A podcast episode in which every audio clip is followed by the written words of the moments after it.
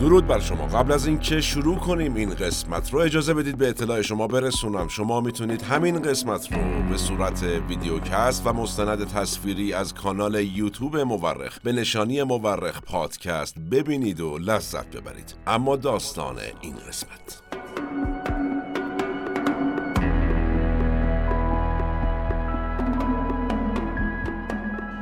اقلیت ها در هر جامعه ای تاریخ پرفراز و نشیبی دارند و در ایران و در خاور میانه البته که زادگاه همه پیامبران الهی بوده خوندن و شنیدن تاریخ اقلیت های دینی قطعا جذابیت های ویژه‌ای داره.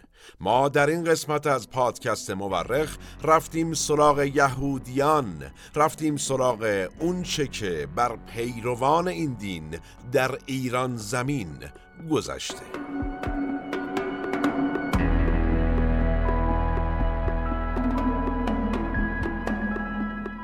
سلام من احمد آشمی هستم و این اپیزود 38 م از پادکست مورخه که فروردین 1402 منتشر میشه. به اعتقاد اغلب مورخین تاریخ بیش از آن که علم باشه یک هنره هنره کنار هم گذاشتن شواهد. ما در پادکست مورخ هر بار یکی از پازل های تاریخ جهان رو کنار هم می‌ذاریم. منبع اصلی ما در این قسمت از پادکست مورخ کتاب فرزندان استر نوشته هومن سرشار و البته کتاب تاریخ یهود ایران نوشته دکتر حبیب لویه. ما قصد داریم تاریخ یهودیان ایران رو در این قسمت به اختصار برای شما روایت کنیم. شما می‌تونید تمامی قسمت های پادکست مورخ و البته تا به اینجا از طریق کانال یوتیوب مورخ به نشانی مورخ پادکست به صورت مستند تصویری یا ویدیو پادکست ببینید و بشنوید و لذت ببرید. نظر فراموش نشه و نوش گوش هاتون.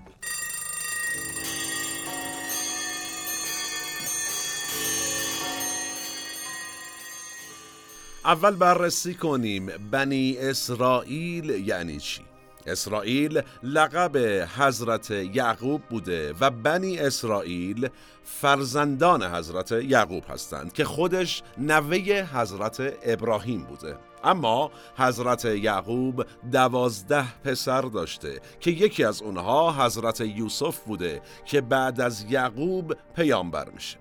قوم یهود اما از نسل یکی دیگه از پسران یعقوب هستند که اسمش یهوزا یا یهودا بوده.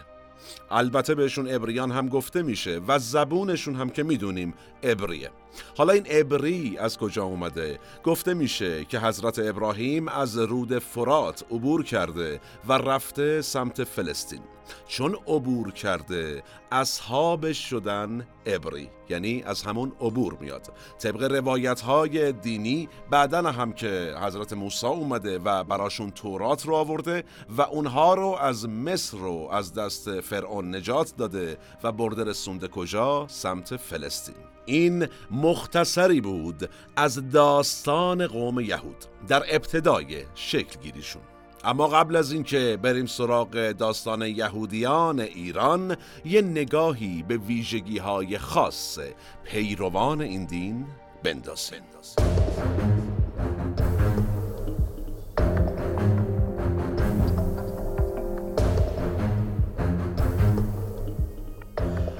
خداوند دل خود را با شما نبست و شما را بر نگزید از این سبب که از سایر قوم ها کثیر تر بودید.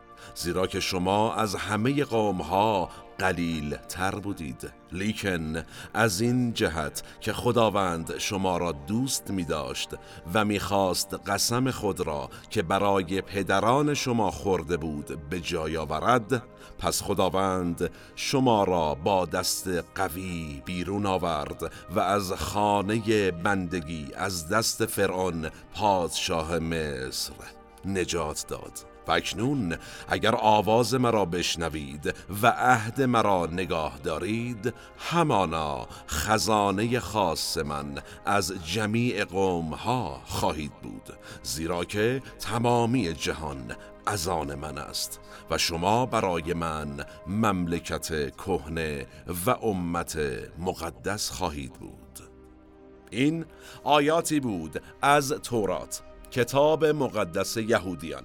یهودیان بر اساس اونچه که در تورات اومده معتقدند که خداوند بنی اسرائیل رو انتخاب کرده و بنی اسرائیل هم خداوند رو انتخاب کردند و یه پیوند ناگسستنی بین خداوند و یهودیان شکل گرفته و اینطوری اونها قوم برگزیده خداوند هستند. یه سری از فرقه های یهودیان که اساسا معتقدند خداوند قبل از اینکه عالم رو خلق کنه یهودیان رو به عنوان قوم برتر انتخاب کرده بوده و ارزش اونها رو بیشتر از غیر یهودیان می‌دونه.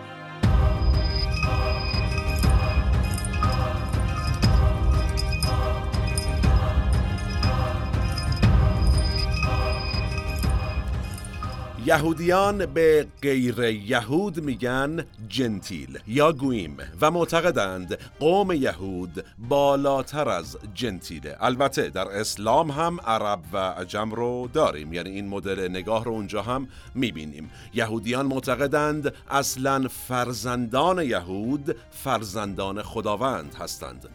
البته اونها وظایف قوم یهود رو هم نسبت به خدا بیشتر از وظایفی می‌دونند که بر عهده جنتیل یعنی غیر یهود قرار داده شده و معتقدند خداوند یهودیان رو برای مأموریت خاصی آفریده و اون هم چیه؟ پخش کردن پیام خدا در بین سایر ملت ها جای دیگه از تورات اومده. شما فرزندان خدا هستید. نزد خدای شما مردم اسرائیل محبوب هستند. زیرا یک متن گرانبها در پرانتز بگم که یعنی تورات به آنها داده شده است. این ادعا البته توسط کتاب های آسمانی دیگه هم به نوعی میشه گفت تایید شده. مسیحیان به تورات هم باور دارند و در انجیل عبری هم که به عنوان کتاب عهد عتیق در کتاب مقدس مسیحیان اومده از برتری یهودیان صحبت شده و به همین دلیل ایده برگزیده بودن یهود رو قبول دارند. اما بعضیاشون میگن چون خداوند بعدا عیسی مسیح رو فرستاد و یهودیان اون رو رد کردند نتیجتا خداوند پیمان خودش را از یهودیان گرفت و داد به کیا؟ به مسیحی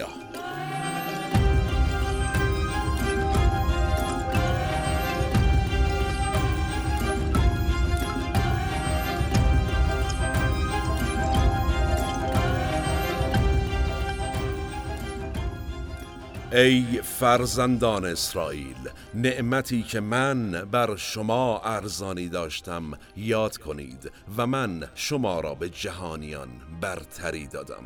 این آیه از قرآن و سوره بقره است و نشون میده که در اسلام هم برتری داشتن یهودیان به سایر اقوام پذیرفته شده بوده. اما بعد یه سری آیه میاد که این ادعا رو تکمیل می‌کنه. مثلا در همون سوره بقره می‌خونیم که ای فرزندان اسرائیل نعمتهایم را که بر شما ارزانی داشتم به یاد آورید و به عهد خود وفا کنید تا من نیز به عهد خود وفا کنم.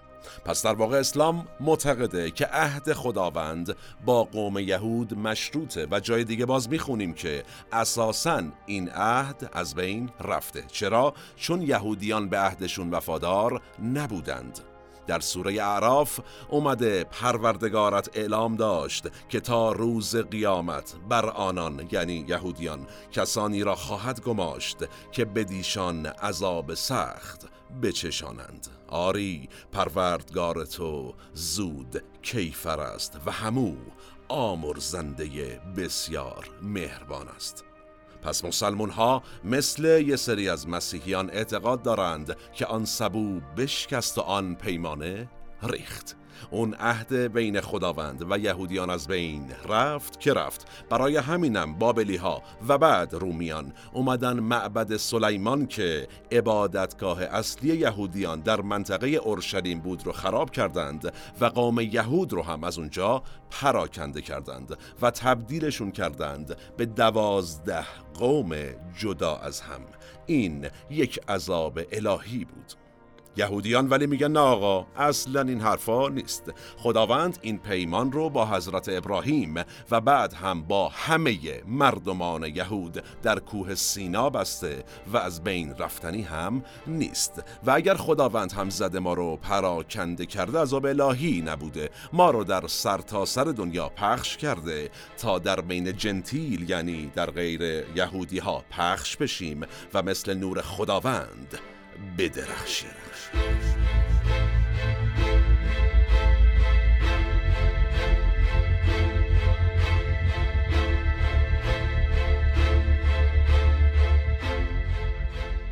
و اما در عصر امروزی این ایده و این اعتقاد چه عواقبی داشته؟ امروز می‌بینیم که در کشور اسرائیل یا همون فلسطین که عراضی مقدس همه ادیان ابراهیمیه و ما توی قسمت مربوط به جنگ های صلیبی مفصل در رابطه با این مسئله توضیح دادیم که اگر ندیدید یا نشنیدید پیشنهاد می‌کنم ببینید و بشنوید یعنی یا از پادگیرها یا از کانال یوتیوب مورخ. بگذاریم یهودی ها دست بالا رو دارن امروز در اونجا و مسلمون های فلسطینی دست پایین رو و یه فضای سنگین نجات پرستانه هم در منطقه یعنی در اون منطقه وجود داره در فلسطین و اسرائیل. اساسا این ایده که یک قوم و نژادی از بقیه ملت ها سرتره همواره در تاریخ باعث نجات پرستی شده. مخصوصا در دوران حاضر که نجات پرستی یا به اصطلاح ریسیسم اصلا قابل پذیرش نیست. این اتفاق امروز می‌تونه اوضاع رو حسابی به هم بریزه. که ریخته؟ ما الان یکی از مشکلاتمون در منطقه خاور میانه رسما همین ریسیسم. یا نجات پرستی یا نگاه از بالا به پایینه.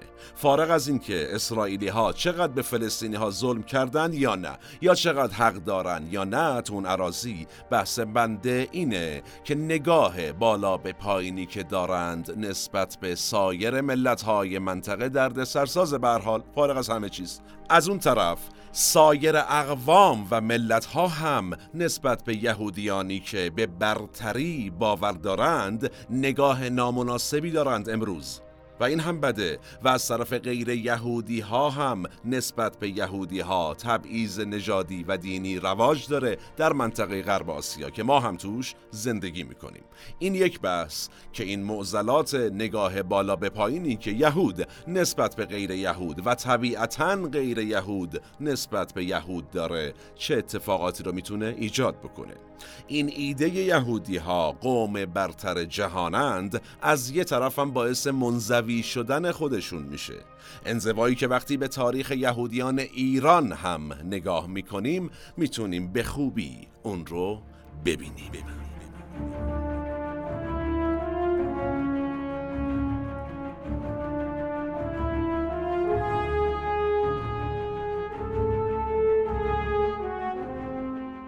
قدمت یهودیان در ایران چقدره؟ این سوال مهمی است که بهش پاسخ خواهیم داد. اول ببینیم این قوم یهود از کجای تاریخ اثری ازش دیده میشه یعنی از کجا اولین بار به وجود اومد آثارش در تاریخ وقتی برگردیم به حدود هزار سال قبل از میلاد مسیح و بریم به منطقه اسرائیل آثاری از یک پادشاهی بزرگ می‌بینیم به اسم پادشاهی اسرائیل که گفته میشه در روزگاری سلیمان نبی پادشاه این منطقه بوده. حضرت سلیمان که عمرش رو میده به شما بین دوازده قوم موجود در اون منطقه دعوا و درگیری به وجود میاد و فلسطینی ها هم باهاشون درگیر بودند. پس در نتیجه این دوازده قوم تبدیل میشن به دو بخش. یه بخش میشن پادشاهی شمالی اسرائیل و ده تا قبیله اونجا میمونن و دو تا قبیله هم میان پایینتر و پادشاهی یهودا رو شکل میدن. این از این.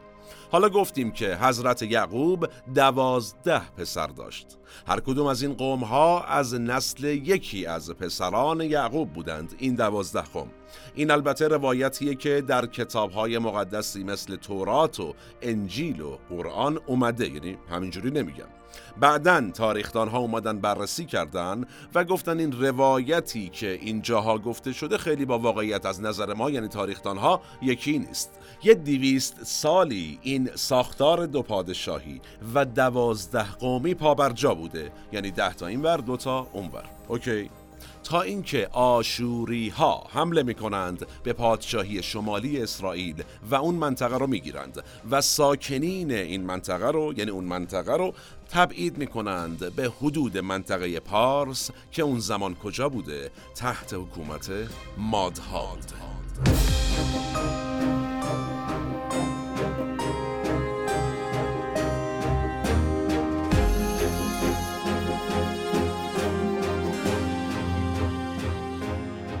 تاریخدان ها معتقدند که سال 722 قبل از میلاد اسرائیلی های شکست خورده از آشوریان اومدند و در ایران مادها یعنی ایران امروزی زمان مادها ساکن شدند. پس قدمت یهودیان در ایران برمیگرده به 2700 سال قبل. البته که الان دیگه از اون قبایل و در واقع اون ده تا قبیله ای که صحبت کردیم که اومدن سمت ماتها ساکن شدند از اون قبایل خبر دقیقی در دست نیست. مثل که یه جورایی یکی شدند. امروزه خیلی از یهودیان معتقدند که ما از نسل اون ده قومیم که در واقع اخراج شدند و یه سریان میگن یهودی های ساکن ری و حکمتانه یعنی همون همدان از نسل اون ده قوم هستند. ولی خود یهودیان بینشون اختلاف وجود داره. سر این موضوع. یه سریشون اعتقاد دارند که اون ده قومی که بودند کلا گم شدند و غیب شدند و بعدا که عیسی مسیح ظهور کنه اون اقوام یعنی اون ده تا قوم با عیسی مسیح الله ظهور می‌کنند. یعنی یاران عیسی میشن. یه جورایی.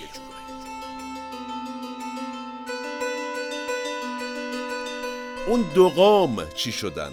این دهتاری که گفتیم. آشوریان با پادشاهی یهودا رابطه خوبی داشتند. تا اینکه در سال 586 قبل از میلاد بابلی ها میان یهودی های اون منطقه رو شکست میدن و همشون رو هم به اسارت می‌گیرند و معبد سلیمان که مکان مقدس یهودیان بوده رو هم تخریب می‌کنند. اینجاست که سر و یکی از شخصیت های تاریخی ایران زمین که خیلی هم مورد احترام یهودی هاست و به عنوان منجی ازش یاد می‌کنند در تاریخ پیدا میشه. کی؟ کوروش کبیر.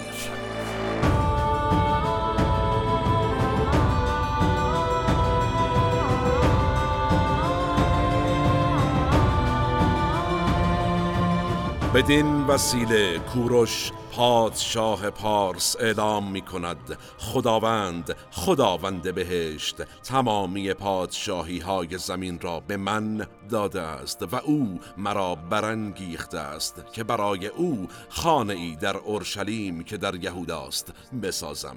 هر یک از مردم او بنی اسرائیل می تواند به اورشلیم در یهودا برود و معبد خداوند را خداوند اسرائیل خدایی که در اورشلیم است بسازد و امید است که خداوند با آنان باشد. در هر محلی که بازماندگان این قوم باشند مردم وظیفه دارند که با آنها نقره طلا خوردنی ها و آقل به دست خیش بدهند تا به عنوان هدیه برای خداوند اورشلیم استفاده شود.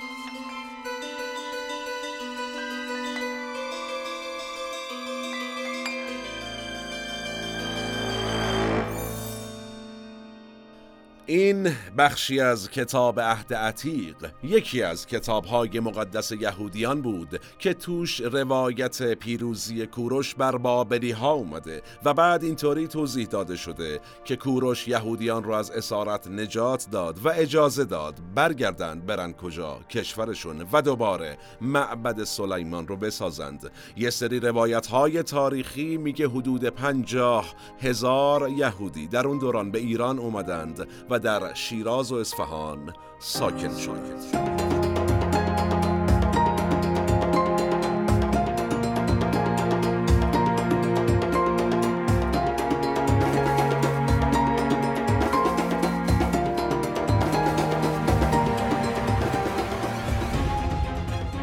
اوضاع یهودیان ایران در دوران هخامنشیان خوب بود و این وضعیت ادامه داشت تا وقتی ساسانیان روی کار اومدند. حدود 400 سالی که ساسانیان قدرت رو در دست داشتند شرایط یهودیان ایران فراز و نشیب های زیادی داشت. اما در مجموع اوضاعشون بد نبود. چرا؟ ساسانیان اومده بودند زبان پهلوی رو زبان رسمی قرار داده بودند و دین زرتشت رو هم به عنوان دین رسمی کشور اعلام کرده بودند و البته اوضاع برای پیروان سایر ادیان خیلی خوب نبود. برای همین بود که وقتی اعراب به ایران حمله کردند یهودیان رفتند دستفشان و پایکوبان از اعراب استقبال کردند و باهاشون متحد شدند. تعدادشون هم اصلا کم نبود. گفته میشه بعد از زرتشتیان دومین جامعه بزرگ ایران اون زمان زمان ساسانیان یهودیان بودند. مثلا در اصفهان اکثریت بودند یا در منطقه شوشتر هم همینطور. اصلا اسم اصفهان یه زمانی یهودیه بوده و گفته میشه که اصفهان رو یهودیان پای گذاری کردند چرا اصفهان؟ زمانی که بابلی ها یهودیان رو در واقع اسیر کردند و کوچشون دادند یهودیان چیکار کردند یه مقدار از آب و خاک خودشون رو برداشتن با خودشون آوردن که آب و خاک مناطق دیگر رو بررسی کنن ببینن کجا به سرزمین خودشون شبیه تره مثلا عجایب. اومدن رسیدن به یک منطقه به نام اشکهان. آب و خاک و حالا چجوری نمی‌دونیم قیاس کردن گفتن اه جا شبیه انگار خونه است. پس بیشترشون در همین منطقه ای که بعدن شد یهودیه و بعدها هم به اصفهان تغییر نام داد ساکن شدند.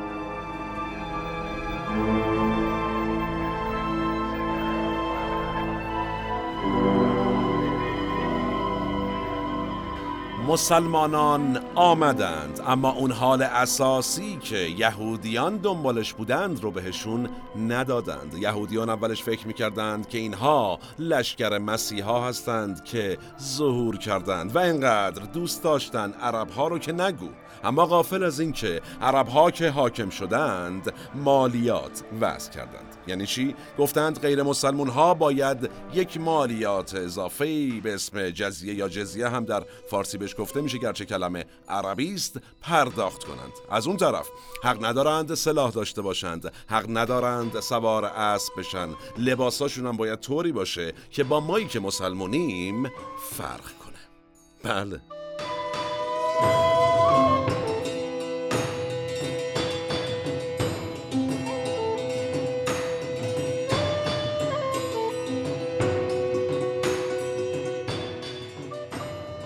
وضعیت آشفته یهودیان ادامه داشت تا 1255 میلادی. چی شد؟ ها به رهبری هولاکو خان به ایران حمله کردند. یهودیان چیکار کردند؟ مجددا دستفشان و پایکوبان و رقص کنان رفتن به استقبال مغولان. این بار باز هم حس می کردند که منجیشون از راه رسیده.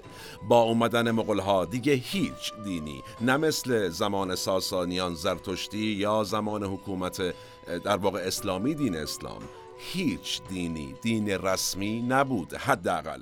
پس یهودیان با بقیه برابر شدند حداقل و برای حدود چهل سال در خوبی و خوشی زندگی کردند تا اینکه چی شد؟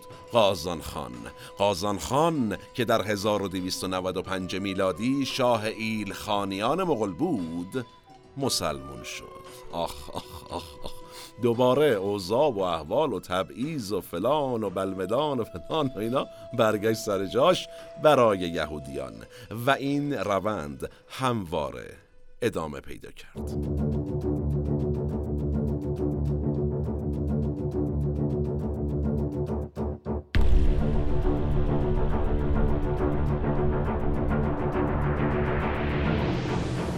احوال یهودیان فرق می‌کنه با وضعیتی که سایر اقلیت های دینی در ایران زمین داشتند و دارن مثل مسیحیان یا زرتشتیان. حالا وارد اون بحث خیلی نمی‌خوام بشم فعلا. یهودیان یک ساختار مستحکم درونی دارند که اجازه نمیده خیلی با سایر اقوام و ادیان دمخور بشن. اعتقادات خاص خودشون. مثلا توجه کنید که مسلمانان یا مسیحیان خیلی استقبال می‌کنند اگر کسی بیاد و به دینشون بگروه. یعنی به دین اونا در بیاد. اما یهودیان چی میگن؟ یهودیان به این راحتی اجازه نمیدند این اتفاق بیفته مگر اینکه پیوند زناشویی بین یک جنتیل یا همون غیر یهود با یک یهودی شکل بگیره که اینطوری اون بنده خدا هم بتونه یهودی بشه. حالا دلیلش چیه؟ آها. همون داستان قوم برگزیده و اینا که در ابتدا بنده عرض کردم. پس در نتیجه هر کدوم از این سلسله ها که در ایران روی کار می اومدن که یهودم خیلی بد شانس بوده تا می اومده احالی بکنه مغول می‌زد مسلمان میشه گرفتاری. هر کدوم از این سلسله ها که روی کار می اومدند یهودیان رو مجبور می کردند دینشون رو تغییر بدن. مثلا به اسلام. یه سری از یهودی هم طبیعتا احتمال داشت این کارو بکنن مجاز بودند. ولی از اون سمت یهودی ها اجازه نمی‌دادند کس دیگه ای دینش رو به یهود تغییر بده. پس هر چقدر که از مناطق دیگه مهاجرت یهودیان رو به داخل ایران می‌بینیم در تاریخ مدام تعداد یهودیان داره کم و کمتر میشه در تاریخ به خصوص در دوران صفویه که دیگه مذهب رسمی در کشور شد تشیع و خیلی از پیروان سایر مذاهب بعدیان از جمله یهودیت مجبور شدند که مسلمان و شیعه بشن.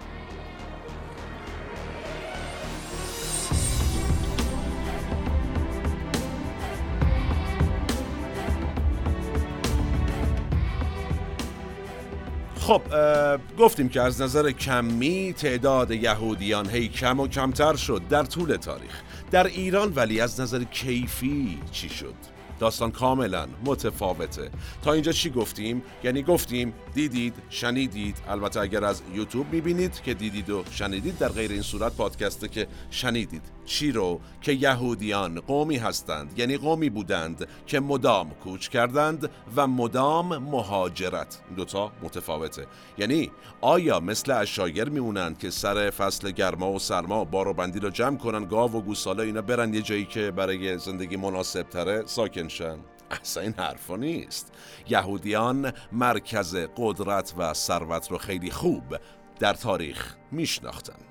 پس وقتی کوچ می‌کردند که منافعشون جای دیگه تأمین بشه. یعنی وقتی مثلا تاریخ ایران رو نگاه می‌کنیم یا واقعا کل جهان رو فعلا داریم تو با ایران صحبت می‌کنیم. وقتی نگاه می‌کنیم می‌بینیم که هر جا تبدیل به یه مرکز اقتصادی می‌خواسته بشه یهودیان خیلی سریع توش ساکن می‌شدند. اساسا یهودیان تاجران خبره بودند. همیشه تاریخ میگه. یادمون باشه تو قسمت های مربوط به جنگ جهانی دوم هشت قسمت ما کار کردیم در مورخ. اونجا گفتیم در یک قسمتی مفصل که یکی از مشکلاتی که هیتلر با یهودیان داشت همین بود که اقتصاد کل آلمان تقریبا اون زمان دست یهودیان بود. از صنعت تا پرن.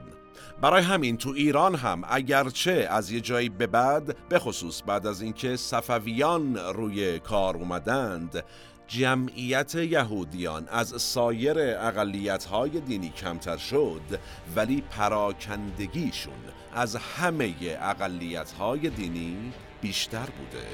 همیشه.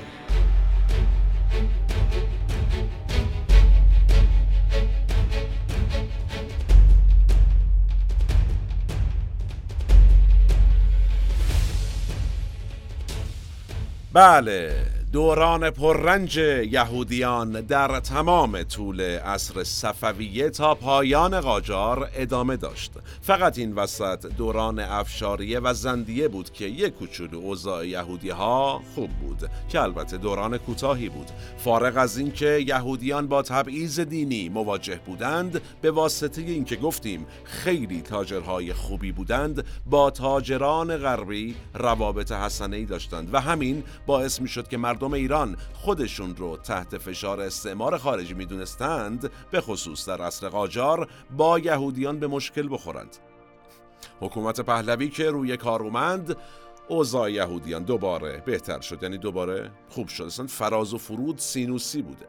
اون زمان 45 هزار یهودی در ایران زندگی می کردند که در سرتاسر سر کشور پراکنده بودند.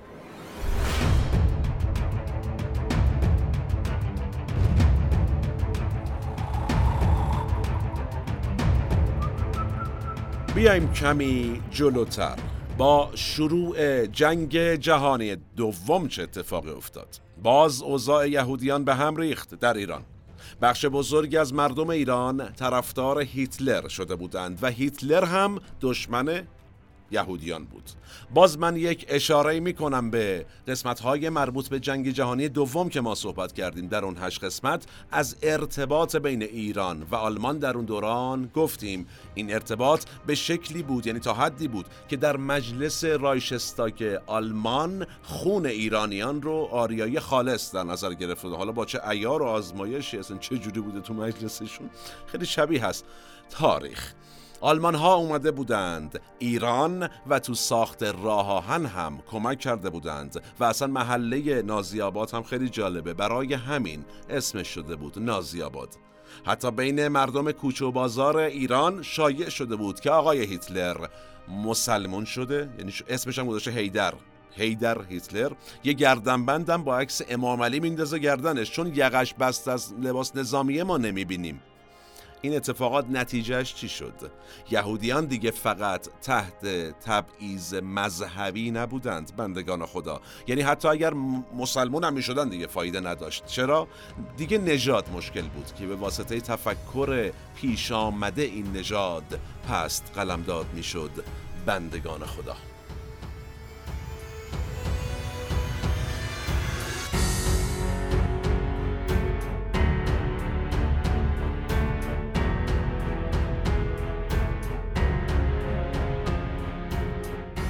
دوباره اوضاع برای یهودیان بهتر شد. این بالا و پایین زندگی و تاریخ رو ببینیم. با شکست آلمان نازی سری از یهودیان عراضی فلسطینیان رو اشغال کردند و کشور فلسطین رو شکل دادند ما کاری به کم و کیفش نداریم. صرفا اجازه بدید روند تاریخ رو پیگیری کنیم. خیلی از یهودیان ایرانی هم کوچ کردند رفتند به جایی که ارز معود می‌دونستند یعنی همون اسرائیل. خیلی هاشون هم رفتن اونجا پست و مقام گرفتند. به طور مثال آقای موش کاتساو یا همون موسا قصاب خودمون یا همون ماشالله قصاب خودمون تر که کجا به دنیا آمده بود در شهر یزد. ولی سال 1351 با خانوادش کوچ کردند رفتن اسرائیل و اونجا تونست ترقی کنه و رئیس جمهور بشه. آقای کاتساو رئیس جمهور یزدی اسرائیل زمانی قدرت رو در این کشور در دست گرفت که سعید محمد خاتمی رئیس جمهور یزدی ایران هم روی کار بود.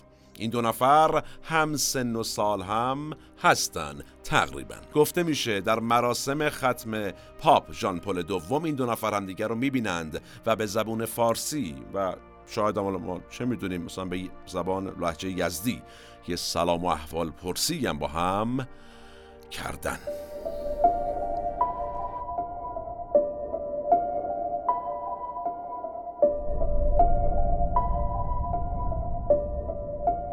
یه ذره به عقب برگردیم. وقتی سال 1357 انقلاب ایران پیروز شد 100 تا 150 هزار یهودی در ایران حضور داشتند. یهودیانی که حالا باز هم ظهور یک حکومت اسلامی رو در تاریخ در ایران می‌دیدند. 85 درصد از این جمعیت انقدر مونده بودند که اصلا رفتن. اصلا مثلا ما اومدیم یه جا کوچ کردیم. چند سال یه بار این سیکل اصلا بچگونه هی داره میان اسلام میاد میره دوباره. گرفتاری. حالا کمتر از 25 هزار یهودی در ایران ساکنه. ایران اما هنوز یکی از مهمترین کشورها برای یهودیانه نه فقط از این جهت که امروز روز جمهوری اسلامی ایران بزرگترین دشمن تنها کشور یهودی دنیا یعنی اسرائیله. یکی از دلایل اهمیت ایران. برای پیروان یهودیت وجود اماکن مذهبی یهودیان در ایرانه. از جمله معبد دانیال نبی در شوش. و یا آرامگاه استر و مردخای یا مردخای. هر دو تلفظ میشه گویا. البته محلی های همدان میگن مردخای. شما به ما بگید اگر همدانی هستید. به هر حال اینها در همدانن استر همسر یهودی خشیار شاه بوده و مردخای یا مردخای هم عموی ایشون بوده که بسیار محترمن برای یهودی ها آرامگاه حبقوق نبی هم در توی سرکان همدانه بقعه پیغمبریه هم در قزوین که چهار پیامبر مورد احترام دیگر یهودیان درش دفت هستن هم هست. کلی هم زیارتگاه و مقبره شخصیت های مهم یهودی در ایران وجود داره.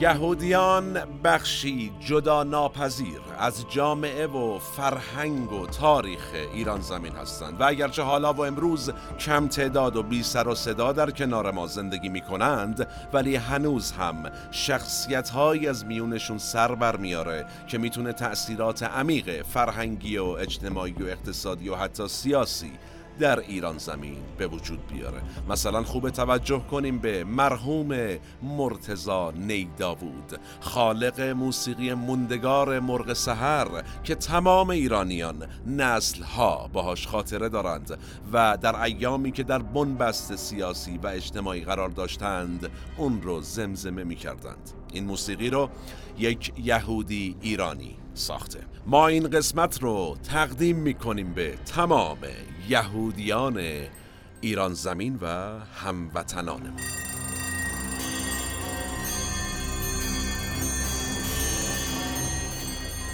و منابع این قسمت از پادکست مورخ. کتاب فرزندان استر نوشته هومن سرشار عزیز. تاریخ یهود ایران نوشته دکتر حبیب لوی. و سایت اطلس اقلیت های دینی ایران. و سایر منابع که در توضیحات ما یا description اگر از یوتیوب ما رو می‌بینید می‌تونید ملاحظه بفرمایید. من احمد آشمی هستم و تنها نیستم. این اپیزود هم به همت تیم پادکست مورخ در استودیو پیکان تهیه و تولید شد.